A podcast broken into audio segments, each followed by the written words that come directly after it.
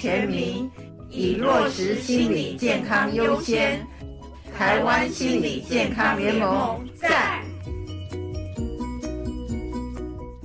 那我们接着呢，我们非常感谢三个政党的政策的说明与回应哈，有回应的我们都很感谢哈，那愿意带回去再研议的，我们也非常的期盼哈。心理健康攸关我们国家民众的幸福感和社会的韧性的强化啊。那我们接下来的时间呢，我们接下来的时间是会是给我们的盟友提问啊啊，还有我们现场的记者哈的的提问哈，好。那因为盟友的提问的部分，我们已经有先啊、先有一些收集了，然后我们先由我们联盟这边呢，把盟友的提问呢，先做一个分享。好，那待会如果有记者有提问的时候呢，请你也可以直接写在我们的呃通话栏上面，好，我们通话栏上面，然后待会呃提问完之后呢，我们会再请我们的政党的代表再帮我们做一次回应。好，谢谢。那我来这边来就是念一下我们第一个提问，是此次总统候选人的政见有没有针对全盲视障者的心理福利有一个设计，让全盲视障者在心理支持上能够得到更多的帮助，例如说请居家辅导员协助视障者移动到咨商室，或者是提供视障的员工职场支持和心理协助方案。第二个问题是，请重视所有身心障碍者的心理健康。提供完善的心理健康资源服务，例如成长团体、咨商服务等。那这个提问来自啊视障实习咨商心理师吴金玉。接下来下一个长照者与照顾者心理健康的部分是为避免长照悲歌，预防胜于治疗。我认为政府可以多做一点。现行长照政策以照顾卧床的失能者为主，如复健，重视身体照顾。未注意其心理层面，政府对其家庭的心理服务并没有编列预算，是法令付之阙如地方，央求政府编列适足的预算，加重更加重视心理咨商专业，健全长照服务。来自脑麻基金会何丽梅执行长，科技辅助心理健康，利用科技服务的力量，让台湾成为世界心理健康照顾的模范国家。据说台湾的安眠药和抗忧郁用药数量，在健保的用药统计中名列前茅。我们建议要利用科技服务的力量，让台湾成为世界心理健康照顾的模范国家。创新服务模式就是利用现存几百万条的室内电话，连接数百万家庭的联网电视，提供多元的照顾服务。不但是低成本，而且效果比较好。使用过的社会工作以及护理人员都觉得非常有帮助，减轻成本，提高用户的满意度。请总统候选人支持用科技照顾民众心理健康，成为世界的典范。来自华康董事长。关于有一位参与者回应与建议的部分是高龄心理健康、独老及弱势关怀、敬老文化南北城乡的交流。敬老呢，一直是台湾社会很优质的文化。由于城市的多元化和工作形式、人口移动，工商城市、农业村镇就不尽相同。那城市的里民呢，会有里长配合。政策去实行，或是学校、宗教团体自行关心，或邻居相互的支援，尤其独老以及弱势者身心方面的议题呢，呃，就屏东县推动社安网已经有很好的成果。那建议南北或城乡社区可以做互相的，呃，就是观摩、互相的访视。以上。好，谢谢我们的盟友，还有我们现场的朋友哈，有提问，然后也有建议哈，都很好哈。所以待会呢，有提问跟有建议呢，一样都可以写在我们的对嗯的对话栏里面哈。那我们是不是先邀请呃吴玉琴委员吴委员？我想先补充一下哈，因为刚刚几位朋友的提问，呃，我们呃。特别是高龄者的这个部分啊，我要再稍微补充一下。其实我们在未来或是现况里面，我们呃在长照二点零其实就已经提供非常多的有关社区的一个整合性的照顾，那也包括了很多的社区关怀据点以及西巷弄站，呃，就是希望能够提供长者呃更多的跟社会的一个互动，那能够让呃长者在尤其是独老跟双老能够走出。家庭啊，呃，融入社会啊，所以这个部分持续在呃赖副总统的政见里面，它是持续的会来强化啊。那另外有关刚刚特别提到照顾者的一个辛苦，那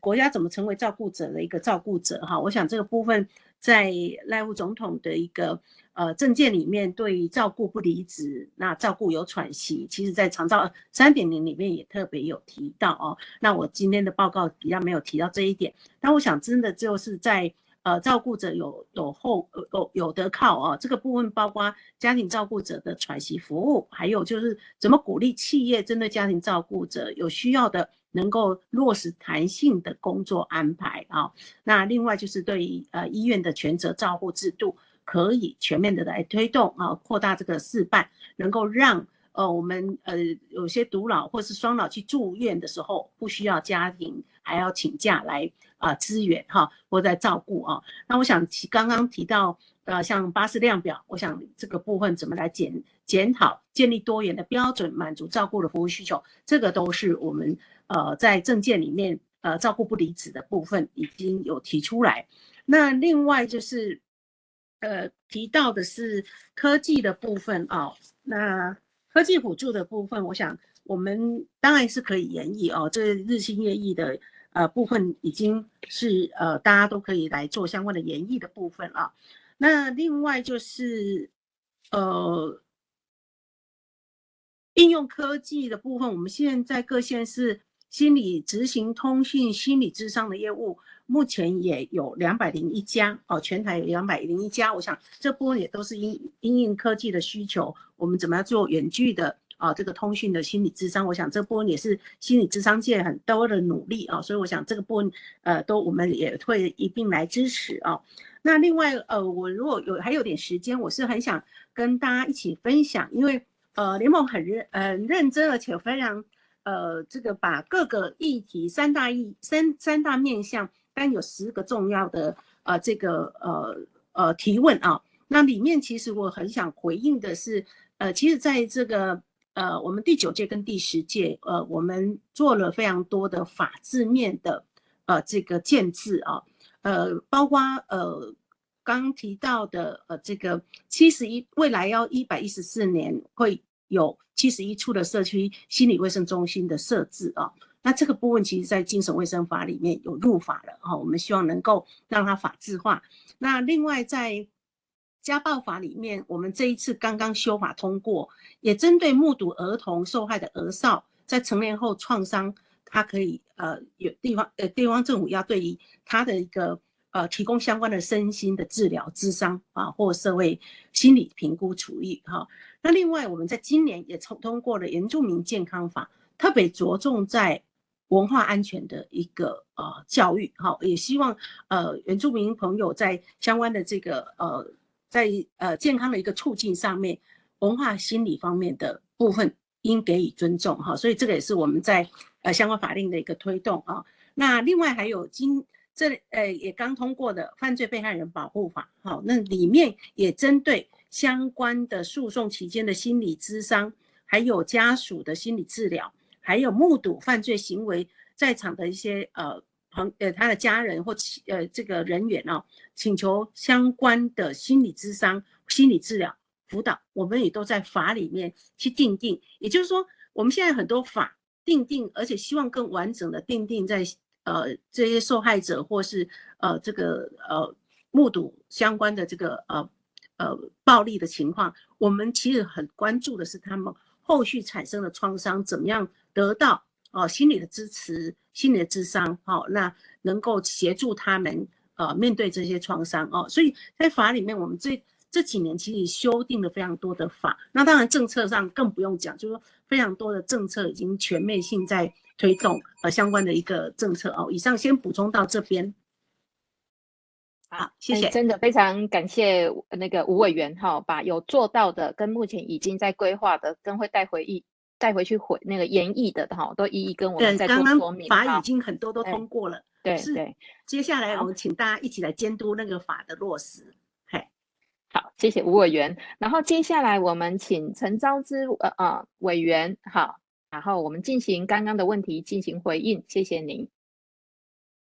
准政准准执政的一个政党哈。那我自己在我的专业领域，当我在食药署担任重要的委员时候，视障朋友向我们提出了一个要求，我们觉得是可行的，未来可以做。比如说他用药，用药的时候是没有点字的。好，那视障朋友有时候那一次出席我是主席，他们希望说，比如他们在使用这些重要的药物时候，他们也能够。有透过他们自己的方式，能够去理解或了解。当然，这个我们当时也跟很多厂商提出这样的要求，就是视障同胞的这个，就是说我们了解哈，所谓的有诶，不管哪个器官的障碍，我们要帮助他们是过正常的生活，而不是说一定就是他必须要躲藏起来，或是需要别人的帮忙哈。那有关这个部分，诶，我想。我会带回去，怎么样再来琢磨说，让全盲视障者在心理上得到更多帮助。但是在心理上得到更多帮助之前，其实我们就是要帮他克服，他帮助他尽量往正常的生活哈去。能够去过这样正常的生活。那第二个问题有提到失能者，好，这个也是我刚刚提到的，就是在医学人文课程里面，其实过去的一些疾病我刚刚提到了，艾滋病啦、药瘾者啦、失血失调症，我刚刚也主动提到说失智失能的部分，其实过去也没有想到，在十几年前、一二十年前设计课程的时候，那刚刚提到失能者的这个部分要特别可能优先照顾。那我我我的想法也是，我们可能没办法一次全到位。那我们要设法找出谁是所谓的优先要被去照顾的啊？那失能者是像几乎每个家庭，因为老化的关系，因为疾病的关系，可能都遇到了哈。所以我想，就失能者可能是我们也是刚刚一直在找寻要优先照顾的一个对象。因为我刚刚在用药之外的科技哈，那科技的部分哈，其实在。本党有做过一些讨论分析，我我先做比喻哈，比如说，诶，现在的高中考试好像有分所谓的呃 A plus A minus 这个，好像分到七级了哈。那诶到 C 级，大概七级当中最后面的一端是 C 级。那这个有做过，台北市有做过调查，就是台北市的 C 级的学生大概占十一个 percent，可是全国有二十几，那表示说。诶，全台湾其他的县市有可能是三十几 percent 是掉到所谓的 C 级，是他们不聪明吗？是他们不努力？不是，他们有很多的资源是没有办法取得的。那其中包括所谓的医化，那这个医化的部分，因为很多学生透过医化的学习，哈，然后等等，譬如说现这个这个部分可以帮助他们，甚至我们也谈到老年人如何帮助他们来做。某个程度的学习哈，因为让他们能够取得资源啊，帮助他们自己。所以有关这个用科技来帮助这个需要诶帮助的人，这个部分我们是感受是非常深的哈。那教育是非常重要的哈。嗯，那嗯，我我再举一个例子哈，也许不是，但是教育本身是非常重要。像台北市也做过统计，如果说取得一个嗯去。机车驾驶的驾照的人，如果他他他直接就上路了，那是这是一个比较群。另外一个，如果他没有特别去受训，像台北市好像有提供一千，很多人不知道一千三百块钱的补助，让他们都去学习课程，结果他们发现一年后的肇事率啊差距非常的明显。好，所以我觉得那个教育。好，教育的部分是非常重，所以我后来才举例说在，在呃 SARS 之后，呃台湾才设计了所谓人文或是所谓的这样的课程哈，对于呃就是专业的人们，但是一般的人，我想也需要特特地为他们而设计。那有关老老年人的部分，刚刚这个老年人的部分哈，除了大家都同意的巴士量表的检讨等等哈，其实那个我想大家都了解，柯 P 在当台北市长的时候，就是把老人年金拿掉了，引起很多人的这个。不满啊，但是事实上，他让我们理解的是说，如果每年花两三亿在这个地方，那十年可能有二十亿。其实我们可以拿这些钱去帮助城乡，尤其乡偏乡的地方，包括哎，他们也许需要一些机构，也许需要一些照顾，它其实是有不同的方式去。照顾这人，而不是说，诶，一笔钱，那也许他们就花掉了哈。我想说这些东西，就像我刚刚提到的，我们要有一个比较长期的规划。那最后这个钱，这个资源，啊，资源永远是有限的，但是我们要帮助到最最有效的方式去帮助最需要帮助的人。好，以上，谢谢。嗯，谢谢我们民众党的代表陈昭之委员哈，哎，我觉得我们今天的代表真的都非常为我们的阵营哈说明的很清楚，而且都很加分哈，很感谢你们哈。那因为我们现场哈，我们线上还有几位的朋友哈，我呃，我们有几位朋友有一些提问，然后我们最后再做一轮的一个提问的说明。但是这一轮的提问的说明哈，我特别邀请我们提问的人哈，可以直接开麦，然后来说明哈。然后我第一位我先安排一下，第一位先请邱淑媞董事长哈，第二位请李思贤啊教授，第三位请张觉召集人哈。OK，好，那我们会时间控制在啊八点二十的时候，因为八点二十呢，我们再统一再由我们的政党代表再做最后一次的的一个回应，然后我们的活动就会暂时呃结束哈。来，那就先请邱淑媞董事长，请。我只是就呃，其实是三点，第一个就是说呃，大家也看到，就是应该要有一套心理健康指标的监测哈，所以想要请教，因为毕竟呃，这个从二零一三到二零三零，事实上现在二零二三嘛哈，那等于是。呃，在过去这八年，其实都涵盖在世界卫生组织的那个行动计划里面。那我是想要知道，我们现在国家的心理健康指标啊是哪一些？那第二个呢，就是说，是因为看到大家是很努力要去设心理卫生啊中心、社区心理卫生中心，那我是提醒说，事实上。这个我刚给大家看的十大指标很重要的，就是说，因为心理社区心理卫生中心，现在台北市很早前就就就有了啦，二十多年前就有了哈。可是事实上去的人也不是那么多，所以这个固然要设哈，我们绝对没有反对，这是很重要。可是呢，民众真正接触到服务体系呢，是在所谓的基层健康照护，也就是我刚刚提到诊所啊、医院啊、卫生所啊这些。就是人是身心不可分嘛，所以看病就是会接触到这些层面，所以这个部分啊、呃，怎么样融入于这个等于俗话，我们台湾很喜欢讲共照了哈，所以这个就是心理卫生的共同照护，这个有没有什么规划？那第三个就是说，其实那个心理健康独立尝试哈，我自己当初媒体在问我就支持，那因为我就希望说他能够得到一个。啊，就是说在专业上他独立，所以他能够全心全力的去把他专业建立起来哈。但是，就是说，到底我们国家有没有已经有一套就是呼应啊这个全球的行动计划？我们自己是不是？照理说很多东西根本现在联盟提出来，这真的是非常好。可是照理说我们很期待，呃，事实上是当初在 structure 我们政府结构。已经就有这样的部门的，所以我们是很希望说它其实是应该要有的。但是刚刚比如说啊，吴委员给我们的回应啊是非常感谢，可是它还是散落在不同的政策里面啊，所以事实上等于是目前还没有这样的一个完整的规划。是希望这个国际接轨的部分一定要能够啊加强哈，谢谢。好，谢谢邱董事长的一个提醒跟提问哈。那接着请那个李思贤教授。好，请。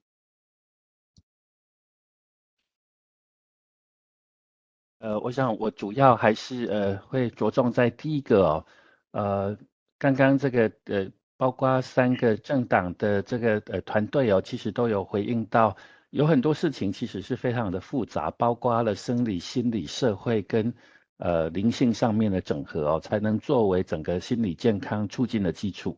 那所以我想，第一个其实我们还是真的蛮希望能够在呃更高的层级有一个心理健康促进的委员会哦。那不管是在这个总统的层级，当然更好哈。那至少希望能够在行政院的层级来做各种资源的整合。那这部分我是附议这个邱淑媞呃博士的这个这个这个主张了哈。那第二个是我还是希望能够做整个呃。呃，前瞻式的这种预防的工作，那我先说明一下第二个哦，因为我刚刚听到吴委员有提到，呃，我们国家目前已经有犯罪被害人的心理健康服务，那我们是不是也能够提供犯罪加害人的心理健康服务？那我举个例子哦，比如说我们经常看到有许多，不管是呃呃喝酒或者是使用呃药物哦，他们可能会导致家庭暴力哦。那那这他如果在这个前端，他自己开始已经意识到他可能会控制不了自己，情绪上已经呃进入一个非常冲动的状态。这个时候，我们不是把他呃标签化哦，而不也不是说哎你已经变成了一个犯罪者，而是开始告诉他说，你这个目前的心理状态哦，你非常需要有一个支持哈，那能够让他有一个管道，有一个资源哦，去寻求这样的心理健康服务，那或许后面的整个的犯罪就不会出现。那我要着重的是说，我们帮的不是只有这位加害人，事实上我们也帮了被害人，我们也帮了他的家庭，我们也帮了整个社会。好，那这个是在整个的平等融入所有这些人的心理健康服务里面一个很重要的理念。好，那不是像我们现在看到说，诶，因为这个人有成瘾，好，那因为他成瘾可能会引发出他做出很多呃不好的行为出来。如果我们一开始就知道成瘾是一个慢性大脑容易复发的疾患疾患哦，那我们也知道他是病人，我们一开始就能够好好的帮他做治疗，那他就不会需要再去找钱来去找药哈，他也不需要去呃做出在这个自己心智状状态呃市市场的状况下去做出一些不好的行为出来，所以我要强调的并不是在这两个主题上面说我只为这些弱势。哦，或者是某一些很特定的族群在说话。我要说的是，如果我们可以一开始就预防他们出现这些状况，哦，或者是他们已经有了这样的问题，我们却给予他们融入来，给他们一个非常专业的支持，好，或者是在政府的制度上能够让他们有另外一个转向出去，哈，不会让自己真的陷入犯罪，哦，或者是陷入另外一个复杂的。状态下去做，那我觉得这个其实才是一个平等融入心理健康的社会，好，因为我们也都知道这些，呃，不管是药瘾还是其他的家暴的犯罪者，就算我们透过原本的司法的这个处置哦，他们进入到一些呃呃矫正机构以后出来，其实他还是一样，我们并没有真的为这个社会解决问题，我们也没有为这些加害人，也没有为被害人真的做到。呃，非常好的这个心理健康的这个整合的这的的这个服务。那第三个哈，我我还是会再次的强调，我们需要做各个方向的整合哈。那我也跟各位做揭露，我我是小儿麻痹症患者，也是重度的智障。那对于无障碍设计这件事情，事实上非常严重的影响到我们的心理健康。我想各位大概可以体会。如果我连我的家门走出去，我都走不到两百公尺，走不到三百公尺，没有一个无障碍，我必须跟公车在车道上争道，我必须在人行道上跟脚踏车互相冲撞，那我怎么会有心理健康呢？我出去其实充满了恐惧。那人有免于恐惧的基本诉求啊，这个其实就一个非常基本的心理健康。可是我们从来都不想要去做这样的事情，我们的政府事实上也。也我我相信有相对应的规范，有相对应的制度，可是我们没有真的去执行。我希望三位总统候选人都能够真正的承诺我们，能够贯彻他的执行力，真的贯彻这些呃需要做的事情。谢谢。好，谢谢李教授非常切身的提醒跟提问哈。那我们接着请联盟的召集人张觉召集人进行最后一个提问哈。那我想说，心理健康促进的预算要明确，不能够被删掉，而且要增加，而且要占的比例是，就像我们邱董事长刚刚提到的，至少要百分之八，然后逐逐年增加，而且是在这个，呃，就就是我想心理健康促进预算必须明确，有预算你才能做很多事情，假如没有预算，讲的再多也做不到，所以我想这个部分希望是呃。党团他们可以提出来。那还有一个就是教育部的，刚刚我们就提到说，教育里面的各种方案，促进心理健康方案、心理健康素养的方案，嗯，这个善意沟通、免除暴力，这个这个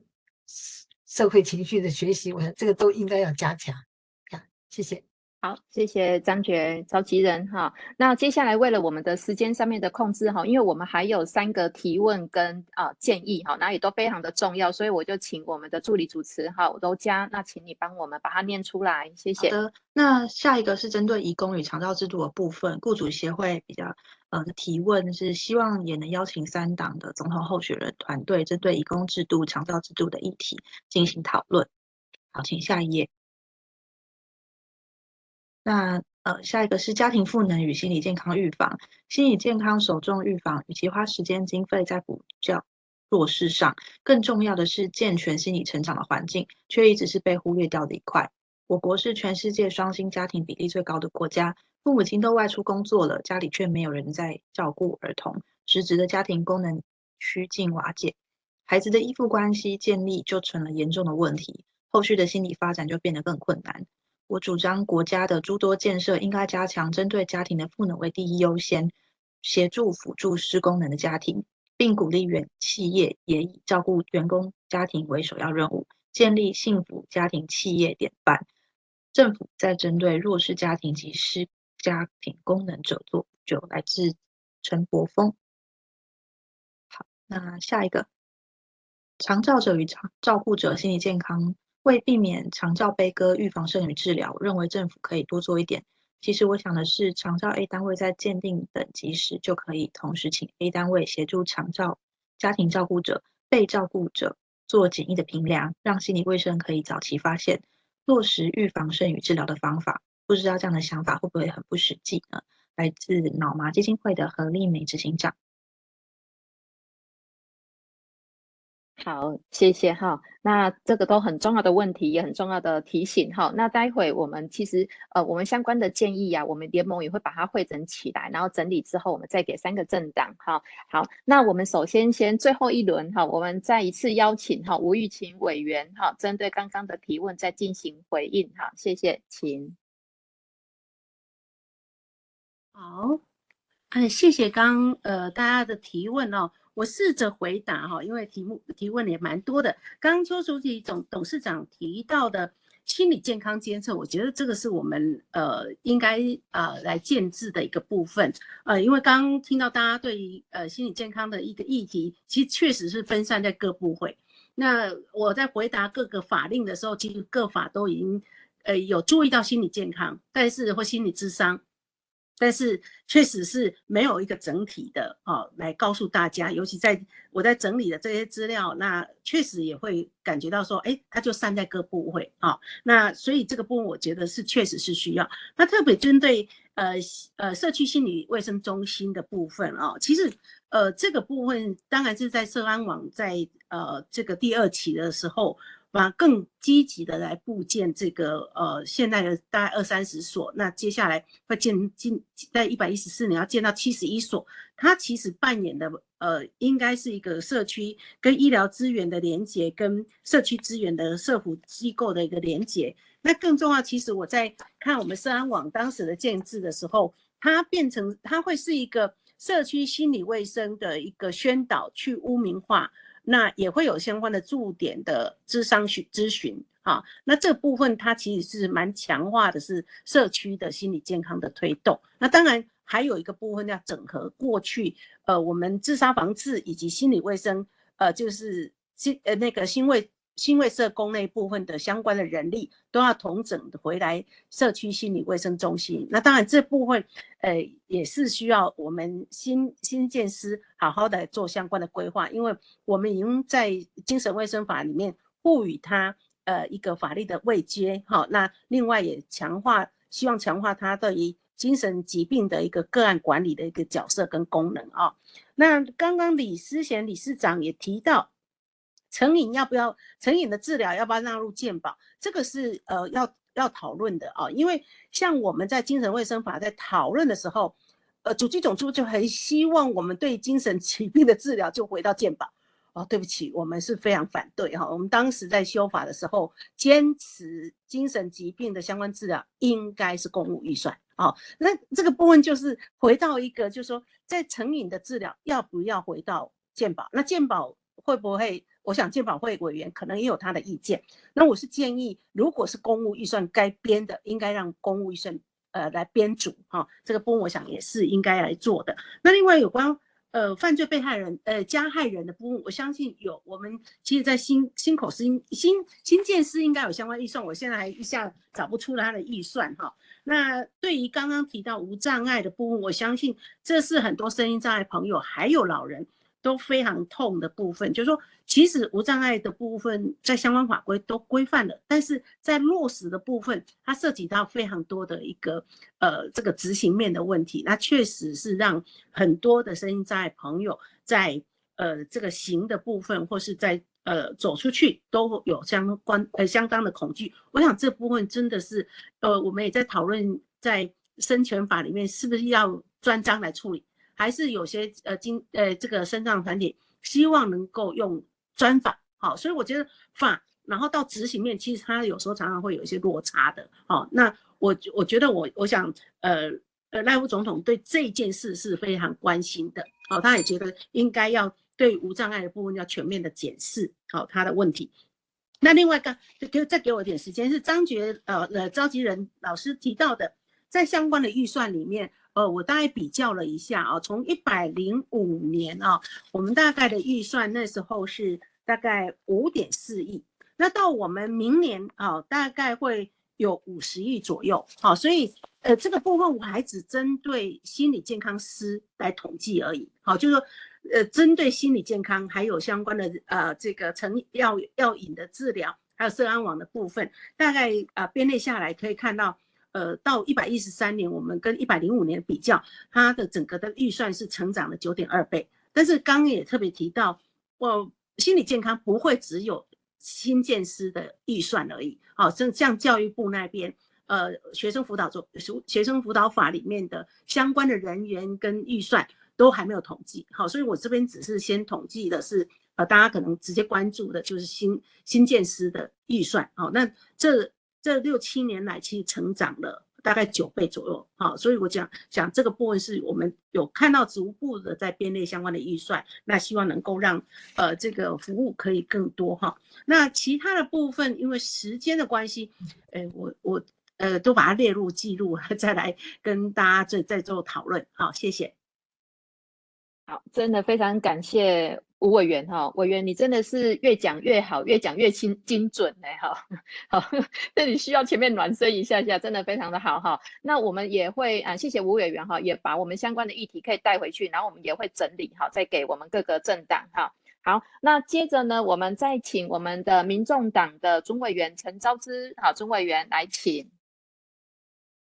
那健康指标的监控，我的理解是“监控”那个字可能是个关键点。好，就说健康指标由专家来提供之后，那我们如何监控它是被执行的很好啊？所以它应该有一些知道我们的钱花在什么地方，怎么花，花的对不对，花的好不好，再来做一个回顾。那需不要在这个当中，我们重新重新做一个呃分配啊，就是哪一些可以做得更好。所以这个部分我想是是可行的，就我理解是这样，因为这个概念跟健保的资源花费是一样的。健保这一个新药纳进来之后，我们做初步的评估，但是也许现在是用两年之后，好，他会再做一个重新评估，用真实世界的资料，然后帮助我们再去理解啊，用的对不对，用的好不好，怎么用。那我们都可以再调整啊，哈，所以我想监控是非常重要，而且它可能是一个动态的部分。那李老师提到的有关烟瘾就会这个等等哈，这个其实部分是已经有一些公务预算的哈，像烟瘾的部分，其实我个人有参加过这样的讨论哈，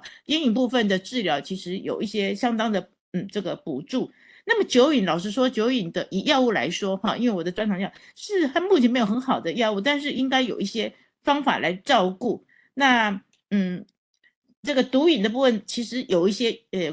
关怀计划都已经在进行。那刚刚这个吴代表哈，吴委员他提到哈，民民党在吴吴委员他他主张就是说要用公务预算了，那这个当然差别很大。我们知道现在健保的遇到了大问题嘛哈，健保大概就是本人是三十 percent 支付，那雇主六十，那国家大概只有十个 percent。那这个部分公务预算要不要增加？其实大家讨论很多，我也希望在这个地方有有一些空间。那么至于这个潜在的加害人的部分纳进来，李老师谈的其实跟我的观念一样，我们就是让如果能够辨识找到这样的人，我们当然让事情不发生了。好，就跟疾病，哎，这这个他可能有一些生活的形态造成他的疾病，那我们去教育他怎么样去做，帮助他，让他能够维持在比较正常的健康的生活形态，让他的疾病都不发生。那张老师有提到，就是说预算的部分，哈，这个非常重要。其实很多党，包括我自己在医界，我在健保。对，委员当了二十九年了，就是有一个名词叫 NHE（National Health Expenditure），就是有有关健康的支出哈。我可以告诉大家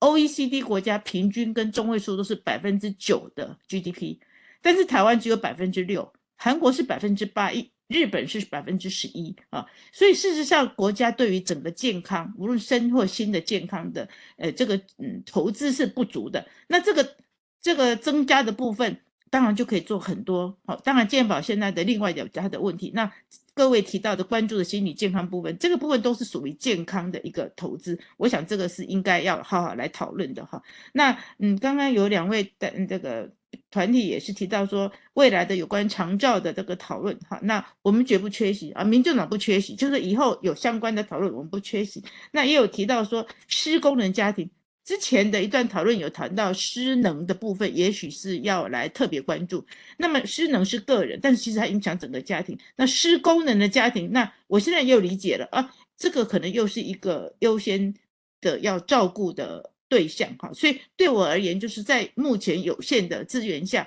我们赶快去辨识哪些是我们优先的、最需要立即的、马上来帮助的哈。那这个部分哈，我都会牢记，然后带我们党内做充分的讨论。谢谢。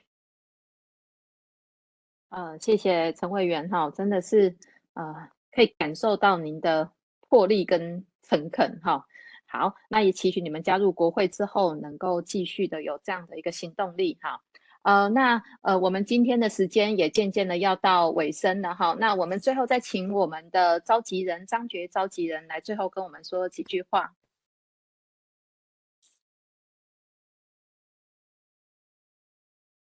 我想除了谢谢还是谢谢，看到每一个人都这么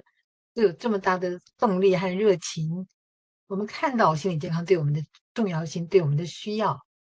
那提升心理健康。反而这个，我们还要跟不同的障碍者学习，他们有那么多的能力，在这么这么困境中间还可以走出来，就像志坚老师这样。那所以我觉得，在各个党将来在设计方案的时候，一定要有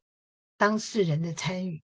才能够看到我们的需要。不管是精神障碍的人，不管是肢体障碍的人，肢体障碍有好多，呃，生理障碍的人有好多种类型，都应该需要个别的去了解。那联盟基本上就是希望各种的团体，我们团体里头有各种不同类型的，有这个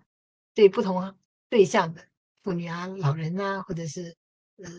像老麻的孩子或双胞胎都有。那有也有一些基金会，也有科技。那我想还有各种专业团体、社工的临床，或者是咨询，或者是 OT 等等。那我想在这些状况中间，我们在内部做交流，看到说彼此对心理健康是什么，再多多的厘清。那什么是心理健康促进？因为现在目前常常很多人都想到心理健康，都只想到后端的经费或什么。所以刚吴委员提到是说，目前经费那么高，可是里头有多少真正放到促进心理健康的工作上？那这个部分，我希望吴委员帮我们这个这个这个回去查一查看，那我们能够。加倍、三倍、五倍能够增加，这个是我们未来的期待。那我们也希望说，呃，我们民间团体彼此之间看到我们大家怎么落实提升心理健康。那我们也希望政府在各种跨部门中间也把心理健康融入不同的政策中间。离开了心理健康就没有心理健康，就没有健康。有这个概念，身心是在一起的。我想这个是我在这边所特别的提提提出来，就是说民间团体我们在试的。融入我们的方案，有看到心理健康，我们也希望政府单位也能够都在他们在做这些方案的时候，都能够提醒自己有心理健康影响评估。的确，我有把心理健康看到，然后，我想这是我很大很大的期许。也谢谢三位的这个就是代表来参加，我想我们对政党的呃候选人有很大的期许。谢谢。感谢我们啊张觉召集人哈，那今天晚上台湾的天气是天气呃微凉的哈，但是我们的主题却是很温暖的哈。那今天的政党代表也让我们认识了我们国家未来的总统跟副总统的候选人跟他们阵营对心理健康的重视跟政策哈，也让我们能够在听到。好，看见好，然后知道的情况之下呢，为我们自己跟我们社会的幸福投下神圣的一票。哈，那我们现场的媒体朋友们，我们会后会将新闻稿跟照片寄到您的信箱，让你们好工作。好啊，也谢谢你们的参与，也谢谢我们线上一同关心心理健康的盟友，还有我们的民众朋友们。好，大家谢谢你们的参与。那我们今天的活动就到这边，谢谢，晚安。